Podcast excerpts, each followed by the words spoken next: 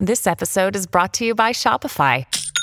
Forget the frustration of picking commerce platforms when you switch your business to Shopify, the global commerce platform that supercharges your selling wherever you sell. With Shopify, you'll harness the same intuitive features, trusted apps, and powerful analytics used by the world's leading brands. Sign up today for your $1 per month trial period at shopify.com slash tech, all lowercase. That's shopify.com slash tech.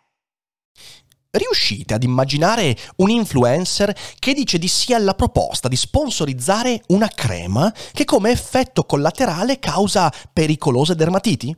E credereste a uno che accetta di fare il testimonial per dei diamanti estratti con il lavoro di bambini poi morti? Ognuno ha i suoi limiti etici, dai, diciamocelo. Non so voi, ma io sponsorizzerei volentieri una casa editrice che usa la pelle dei filosofi idealisti come copertina dei libri. Però non parliamo di me. Oggi parliamo del servizio delle Iene sugli influencer mostri che accetterebbero di sponsorizzare la crema antirughe di Voldemort in cambio di pochi spicci e si venderebbero la mamma per un po' di eurini. E ne parliamo come sempre dopo la sigla. Daily Cogito, il podcast per tutti e per nessuno. Puoi amarlo, puoi odiarlo, ma non puoi ignorarlo.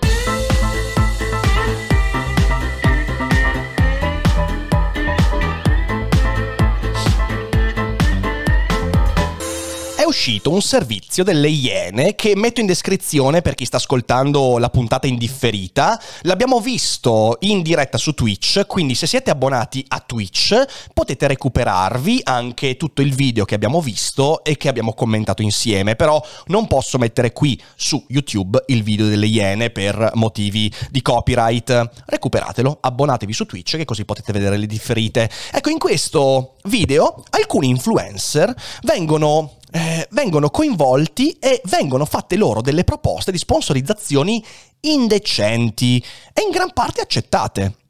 I primi tre influencer rifiutano, anche se i rifiuti sono legati non tanto all'etica, quanto piuttosto al fatto che, oh mio Dio, e se queste cose vengono fuori, la mia immagine ne risente, però almeno rifiutano. Mentre gli altri, eh, se non sbaglio, cinque, no, quattro altri influencer invece accettano.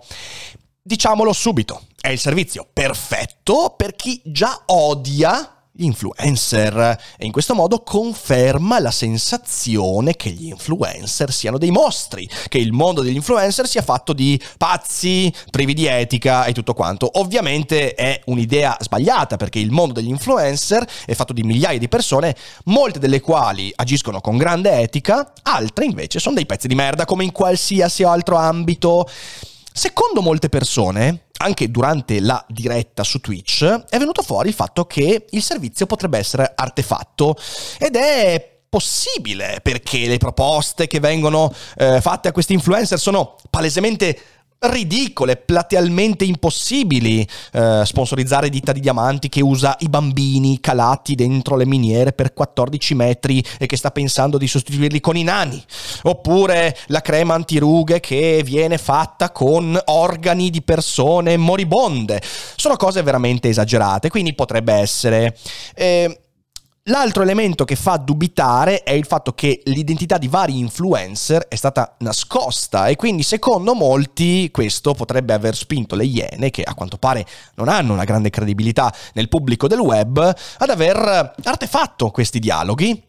Eh, poi c'è l'ultima influencer che è Asia Valente, la quale secondo le fonti che mi sono state riportate, fa parte di un management legato a Mediaset. E questa cosa pare poco plausibile. Altri elementi sono quello del fatto che le persone non hanno contrattato molto per eh, i, i, compensi dei post, quando di solito invece un po' di contrattazione dovrebbe esserci, e poi il fatto che tanti di questi influencer, anzi nessuno, era accompagnato da un manager, però qua vi dico per esperienza personale, perché l'ho visto succedere, che in realtà molte aziende negli incontri preliminari fanno fanno accordi affinché l'influencer sia da solo.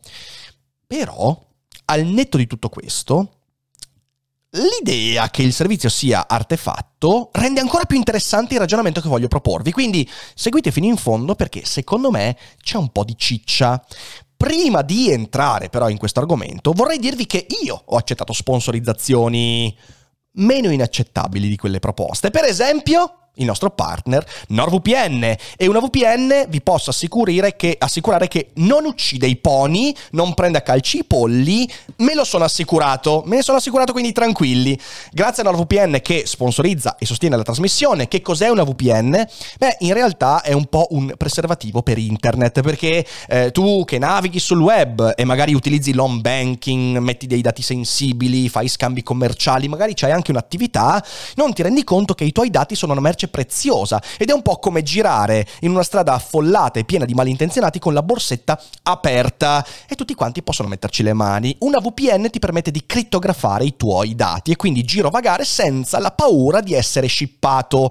A tutto questo si aggiunge il fatto che una VPN ti permette anche di accedere a contenuti che non sono disponibili nel tuo paese, quindi siti, video, articoli che non puoi vedere se abiti a Milano, ma pur abitando a Milano puoi usare NordVPN per eh, geolocalizzare il tuo indirizzo IP in Russia, in Norvegia, negli Stati Uniti, in maniera da aprirti alla rete globale senza limiti nazionali. Sono tutti ottimi vantaggi, ma se non bastasse, con il codice sconto DUFER e il link che trovi in descrizione, puoi accedere a NordVPN con uno sconto del 73% per i primi due anni, 2,69 euro al mese, poco più di due caffè al mese per non farti shippare quei maledetti dati. Vai, cosa stai aspettando? Muoviti! Usa NordVPN, io sono utente da più di due anni con grande soddisfazione e la nostra community ormai è molto legata a questo prodotto. Quindi grazie NordVPN, adesso torniamo alla nostra trasmissione. Fa sempre ridere, questo devo dirlo come premessa, fa sempre ridere quando le iene fanno la morale agli altri. Le iene, cioè quelle che hanno fatto pubblicità al metodo stamina, diffonden- diffondendo fake news, contribuendo al sentire antiscientifico di questo paese. Quelli che hanno accusato Burioni di conflitto di interessi e hanno perso la causa. Una cosa divertentissima. Quelli che hanno montato in Italia il caso Bufala della Blue Whale, questi ragazzini su internet che cavolo si suicidavano, invece non succedeva niente del genere. Quindi, care iene, quando fate la morale, insomma, io direi che bisogna farsi una sana risata, mettiamola così. Però non sorprende che dal mondo televisivo giungano le maledizioni al mondo del web, a quello degli influencer, che in fin dei conti è percepito un po' come la concorrenza diretta. E Giova ricordare però che i personaggi televisivi non sono più innocenti dei mostri di oggi. Cioè, le cose che abbiamo visto in questo servizio non è che siano poi tanto cambiate rispetto a personaggi televisivi altrettanto poco reprensibili. Va bene? Credo che questa sia una doverosa premessa perché sembra che internet abbia fatto cicciare fuori tutti i pazzi del mondo, ma in realtà è sempre andato così. Il problema è che adesso sono tanti gli influencer rispetto ai personaggi televisivi degli anni 90 e quindi questa cosa magari si vede di più. Noi oggi proveremo ad adottare il metodo biglino. Facciamo finta che, facciamo finta che il servizio delle Iene sia non artefatto. Um, noi non abbiamo elementi definitivi per capire se sia o meno artefatto. Possiamo solo, come ho cercato di fare, eh, sporgerci facendo illazioni, sospetti. Posso solo dirvi che io ho visto e ho conosciuto sufficientemente a fondo il mondo degli influencer e il rapporto fra aziende e personaggi web da poter credere alla veridicità almeno di una parte di quello che ho visto. Credo che questo sia possibile. E allora vorrei, col metodo biglino del facciamo finta che, pormi questa domanda come si è arrivati al punto di poter anche solo ascoltare la proposta di un tizio che ti chiede di sponsorizzare prodotti nocivi per la salute e non porti problemi? Proviamo a ragionarci. Sono tre gli elementi, secondo me, che ci permettono di fare un po' di chiarezza. Il primo, il non criterio della popolarità. Noi lo sappiamo. Il web ha creato e ha posto sul trono dei criteri di valutazione, della, de, de, anche del, della voce di qualcuno, la popolarità. Noi stiamo vedendo con questo concetto di popolarità le conseguenze di un sistema che avendo abbattuto i criteri gerarchici di un tempo, su cui si basava la credibilità, trova nella sola popolarità il criterio con cui si valuta qualsiasi evento, collaborazione, sponsorizzazione, messaggio. Un tempo che ci piacesse o meno, i criteri che selezionavano il personaggio famoso erano molto diversi e questo portava ad avere un minor numero di personaggi famosi. Attenzione, il mio non è un discorso del si stava meglio quando stava peggio, eh, assolutamente no. Però è indubitabile che fino a diciamo vent'anni fa i criteri che permettevano a qualcuno di diventare famoso erano molto diversi, molto più stretti anche rispetto ad oggi. Bisognava fare un certo tipo di gavetta, avere un certo tipo di percorso e quelle gavette, quei percorsi, quei criteri, quei riti di iniziazione che portavano a diventare un personaggio televisivo o un politico o un radiofonico o insomma qualsiasi cosa, un esperto di qualche settore, uno scienziato, eh? erano criteri stretti che permettevano di comprendere quale fosse la credibilità. Hanno suonato il campanello, quindi scusatemi un secondo, faccio una, una piccola pausa. Quindi dicevo che ci piacesse o meno, i criteri erano più stretti e ti permettevano di fare un percorso che era riconoscibile dalle persone. Ora quei criteri sono venuti meno e il problema è che venendo meno i criteri di valutazione e selezione non sono stati sostituiti velocemente da altri criteri potessero funzionare. No, c'è solo la popolarità. E la popolarità è un criterio fallace. Prima di tutto perché è frainteso. Le aziende spesso non hanno la più pallida idea di chi sono gli influencer con cui si interfacciano. E di nuovo, Ragazzi, non posso fare esempi concreti, ma fidatevi. Fidatevi un po' per la mia esperienza personale che adesso vi racconterò, un po' perché ho visto succedere certe cose questi contattano la gente letteralmente guardando il numero di follower. Le aziende ti chiedono il numero di followers, di like, senza capire che nella gran parte dei casi questi numeri sono totalmente privi di significato, privi di spessore, non vogliono dire nulla. Infatti, L'abbiamo detto tante volte su Daily Cogito, un like o un follow, lo sapete bene perché li cliccate anche voi queste cose, un like o un follow non costa niente e quando qualcosa non costa niente non significa niente, ma è la superficie contro cui tutti sembrano sbattere e fermarsi e si fanno bastare questi criteri. Perché? Perché non sanno che pesci pigliare. Ora voi avete la più pallida idea di quante assurde proposte nel corso soprattutto degli ultimi tre anni mi siano giunte. Ragazzi, potrei farvi degli esempi assurdi. Sponsorizzazioni di gaming. E quando fai notare che non, tu non ti occupi di gaming ma di filosofia, questi cercano di capire ma, ma co- com'è possibile? ma tu sei su Twitch. Io ho ricevuto del, dei messaggi di risposta da mh, mm, persone che hanno, eh, mi hanno contattato per sponsor, per sponsorizzazione di gaming, a cui ho detto ma io non faccio gaming, io faccio filosofia. E mi hanno risposto ma, ma, ma, quindi, ma scusa, ma fai video su Twitch? Non hanno la più pallida idea di come funziona neanche l'ambiente in cui sguazzano, oppure sponsorizzazioni di vestiti. Proprio due settimane fa io ho ricevuto uno sponsor, ho ricevuto la proposta di sponsor da vestiti e io ho semplicemente detto, raga, cioè, io mi occupo di filosofia, io posso anche metterli i vostri vestiti, ma il mio pubblico non gliene frega un cazzo della moda che propongo. Quindi, anche lì, insomma, tutti stupiti, anche perché si stupiscono in quanto tu rifiuti la sponsorizzazione. Ed è un elemento da non sottovalutare. Questo mi ha sempre fatto pensare che gli influencer generalmente accettano tantissimo, una percentuale altissima delle proposte fatte, anche quando non c'entrano un cazzo. Ho ricevuto proposte editoriali che neanche sapevano di quello di cui mi occupavo o avevano la vaga idea del fatto che io parlavo di filosofia. Ma però la prima domanda era, eh, ascolta, ma uh, quante views fanno i tuoi video? E io la risposta che do sempre è, ma a te che cazzo te ne frega? Cioè tu mi stai contattando perché io sono bravo a fare il mio lavoro? E perché i miei argomenti ti interessano e vuoi aiutarmi a diffonderli con un libro? Oppure mi stai contattando perché hai cercato filosofia su YouTube e sono cicciato fuori come primo o secondo canale, di cosa stiamo parlando? Le aziende si propongono agli influencer senza sapere nulla di loro e gli influencer non sanno cosa diavolo aspettarsi. Il non criterio è la popolarità fraintesa dei numeri, cioè vengono usati i numeri nel modo in cui non dovrebbero venire usati.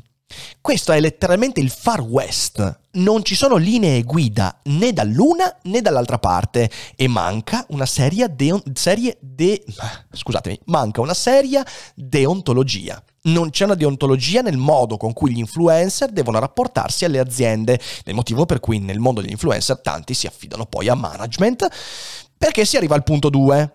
Gli influencer sono dei famosi improvvisati. Spesso e anche qui ve lo dico perché ne ho conosciuti tanti, spesso sono alla loro prima esperienza lavorativa.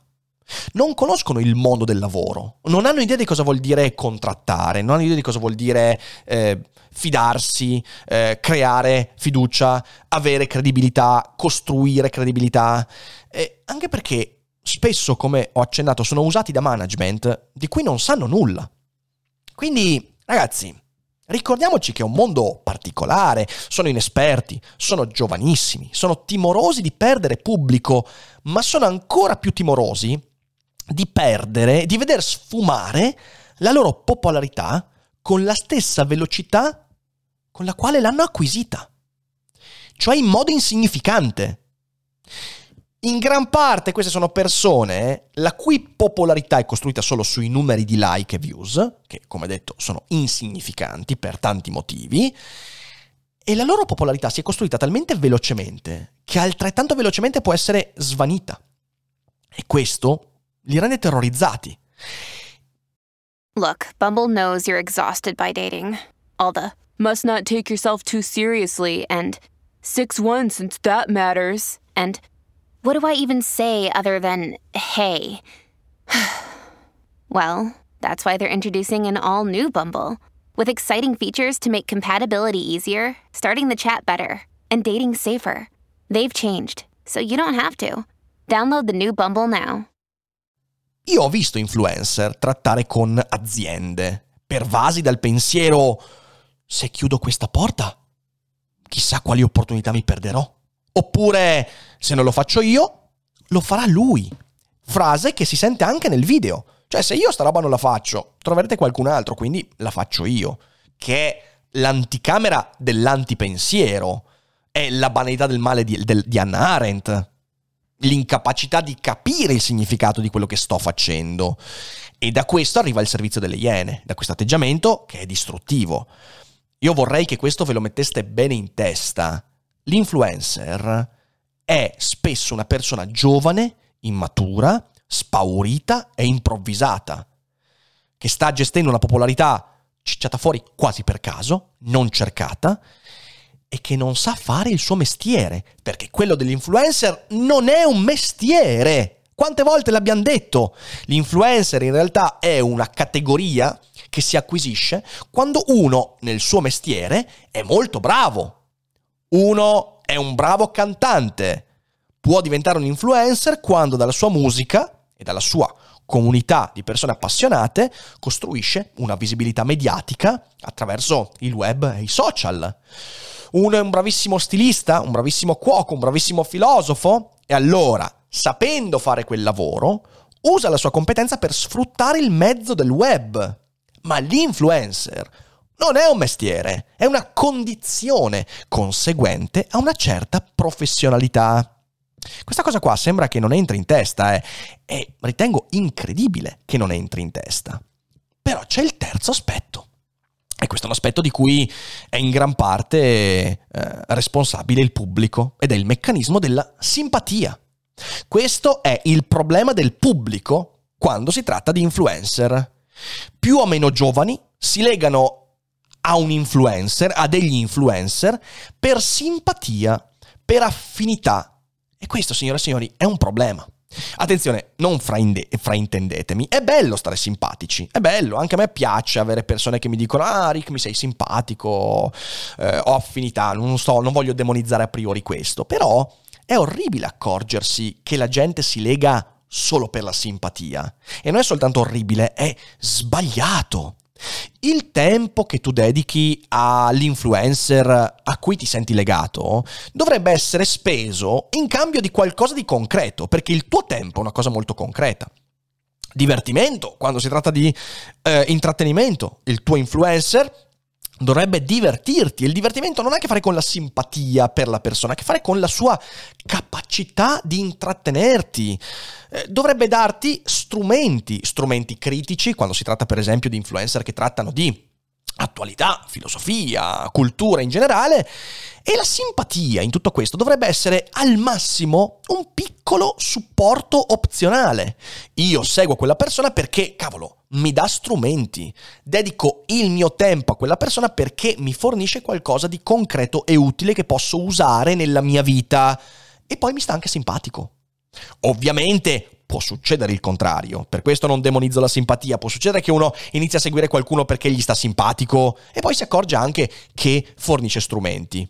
Però questa cosa qua è essenziale, la simpatia no. Sono seguito da un sacco di persone a cui sto sulle balle e va benissimo così, perché anzi, quando qualcuno mi dice Rick, mi stai antipatico, ma ti seguo perché, io credo di star facendo bene il mio lavoro, ok? Bene, ma la simpatia domina l'esperienza del web e la simpatia non solo fonda la popolarità di cui abbiamo parlato prima, quella superficie terrificante, ma crea anche un pubblico che, legandosi emotivamente e non ragionevolmente al proprio idolo, si beve qualsiasi cosa. Questo è il vero problema che il servizio delle Iene mostra indirettamente. Perché quegli influencer possono, facendo finta che non sia artefatto, accettare una roba del genere? Perché tanto sanno che il loro pubblico si berrà qualsiasi cosa. Ecco perché le sponsorizzazioni più assurde sono possibili. Le aziende sono consapevoli di questo proprio come gli influencer. E più si scende di età, meglio è, perché i bambini ancora di più utilizzeranno la simpatia e non la consapevolezza critica per capire cosa quell'influencer sta trasmettendo loro. Ti seguo perché mi stai simpatico. E quella è l'idolatria peggiore del mondo, cioè proprio deleteria per tutto e per tutti. Ora, io non dico che tutti gli influencer dovrebbero essere valutati in base al pensiero critico che forniscono, ok? No, anche perché io seguo tanti intrattenitori, seguo, ma ci mancherebbe. Ma la simpatia è un criterio che funziona con i cani. Mica con un tizio che ti dà consigli per gli acquisti. Ancora peggio quando la simpatia è l'unico elemento e fin tanto che questa cosa funzionerà, sarà un problema. E io non vorrei essere troppo polemico, però è un fenomeno che è fomentato purtroppo da molti influencer ed è un fenomeno che è fomentato da influencer molto intelligenti, che magari riescono a fare un ottimo lavoro e però giocano facilmente sulla simpatia, sull'idolatria. E io farò solo un unico esempio per dirvi come si costruisce questo discorso. Elden Ring, per chi non sapesse di quello di cui si parla, perché eh, non tutti quelli che seguono questo canale conoscono i videogiochi, però Elden Ring è eh, l'erede di Dark Souls, che vedrà la luce, anzi ha già visto la luce per alcuni, ma insomma dovrebbe uscire per il pubblico generalista a febbraio, se non sbaglio, ed è un gioco per PS5 e credo anche PS4, molto atteso, di cui si parla da anni. E in qualche, qualche settimana fa è uscita prima, il primo gameplay di questo videogioco, e io ho visto video di persone che parlavano di questo videogioco e ho provato nausea, ragazzi. Ho provato nausea perché mi sono trovato di fronte a un fomento emotivo inutilmente spinto, inutilmente idolatrante, che mi ha fatto fare due considerazioni.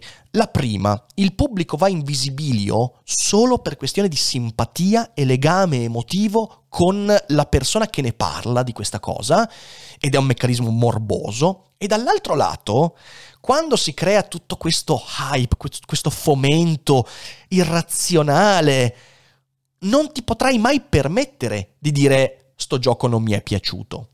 Non ti potrai permettere di fare questo. Mi rivolgo anche direttamente a Sabaku. Sabaku, con tutto l'hype che hai creato intorno ad Elden Ring, io non mi fido della tua opinione su Elden Ring, perché so perfettamente che con tutto l'hype e il fomento che hai fatto, non potrai mai dire alla fine, beh, ma sto gioco in realtà mi ha deluso. Non potrai, perché ti sei esposto troppo emotivamente. Ma guarda, è solo un esempio, eh. Potrai fare altri mille esempi. Purtroppo questo meccanismo di simpatia è terrificante e che ci piaccia o meno dobbiamo smontarlo e lo smontiamo usando criteri, creandoci i criteri per valutare il modo con cui relazionarsi fra aziende e influencer, il modo con cui scegliersi il proprio influencer, il modo con cui fruire e valutare i contenuti del web. Tutto questo discorso si traduce nella possibilità che il video delle Iene sia vero. Io trovo plausibile tale risposta. Asia Valente si è beccata un Niagara di merda per quel pezzo in cui lei peraltro ha scelto di non farsi censurare. Un Niagara di merda, una shitstorm come raramente ne ho viste. Infatti ha bloccato anche i commenti quasi su tutti i suoi social. Dub- io ho il dubbio che una persona possa esporsi a una roba del genere volontariamente, ve lo dico, eh. ve lo dico molto molto tranquillamente. Ma la cosa più interessante di tutte queste cose che ho detto, sapete qual è? È l'effetto che questo video ha su di noi. Il fatto stesso di dover dubitare della veridicità del servizio la dice molto lunga. E non la dice lunga sulle iene, la dice lunga su di noi. Perché gli altri influencer sono oscurati? E le domande mi sembrano troppo assurde. Tutte queste cose qua ci fanno dire, come ho accennato prima, che forse questo video è artefatto. Io credo che chi crede che sia artefatto forse è troppo ottimista. Io no, non sono così ottimista perché di nuovo ritengo che il mondo degli influencer sia il quarto mondo dell'intelletto. Eh, però siamo di fronte a un fatto. I criteri di eleggibilità del reale ci stanno sfuggendo. Cioè, non abbiamo più veramente appigli per dire, non dico con certezza, ma con una sana scommessa che questa cosa sia o meno reale. Siamo nel mondo del trolling e non sappiamo più distinguere fra il troll e la realtà. Gli influencer potrebbero trovarsi nella stessa situazione in cui si trova lo spettatore. E se fosse vero? Provate a pensarci. C'è il tizio che nell'intervista ti dice: Ti proponiamo di sponsorizzare un prodotto eh, con eh, materie marce, organi umani e animali in via di estinzione. Perfetto. L'influencer, di fronte a questa cosa, con tutte le domande che facevo prima, con l'immaturità, tutta questa cosa qua, pensa, ok, magari mi sta trollando, però magari no. E se fosse vero? E se fosse vero e dico di no, quali porte mi si chiuderebbero, quali opportunità perderei? E quindi rimane lì, non dice di no, non dice di sì, però dice, ma sì, però se non viene fuori, e non sto ovviamente scusando, eh, sono dei pezzi di merda quelli che hanno fatto, se è vero, questa cosa. Però è il, e se fosse vero? E chi segue questo canale da un po' di tempo, beh, per esempio c'è il video eh, di, credo un paio di settimane fa, su Fedez che scende in politica, è la domanda che ci sta friggendo il cervello. E se fosse vero? È la stessa cosa che facciamo noi spettatori davanti, a, davanti al video. E se fosse vero? Cioè noi di fronte a quel video lì stiamo ragionando nello stesso modo con cui l'influencer potrebbe aver ragionato davanti all'intervistatore. E se fosse vero? Ragazzi, ci troviamo in una matriosca di finzioni. Ma è solo la superficie. Le possibilità di perdita del reale sono profonde come la tana del bianconiglio e credo che noi siamo solo all'inizio. Quindi, da spettatori, da influencer, da aziende, o iniziamo a costruire dei criteri seri, che non siano quelli della simpatia, della popolarità, e costruiamo a creare criteri che diano credibilità alle parole, ai messaggi, che creino responsabilità reciproca, al fine di sostituire i criteri vetusti, che ormai sono spariti di 30 anni fa, altrimenti questa cosa ci cadrà addosso e ci farà discretamente male e secondo me già ci sta facendo male. E quindi, quindi direi che abbiamo materiale su cui riflettere. Il video delle Iene è vero o falso? Non lo so, è una matriosca. È una matriosca di verità e finzioni e non ho gli elementi per distinguere la realtà dal trolling. E questa cosa mi preoccupa perché credo di essere una persona che di solito valuta le cose bene, ma qui non ho veramente gli elementi. Ditemi voi cosa ne pensate. E adesso se siete in live sicuramente ne discuteremo, se invece siete in differita venite a trovarmi ogni tanto in live. Fino al 17 dicembre io sono qui a casa e quindi se venite a farmi compagnia durante la quarantena io ne sono contento. E ovviamente iscrivetevi, sostenete, condividete e diffondete Daily Cogito. E mi raccomando, non dimenticate mai che non è tutto noia ciò che pensa. Ciao!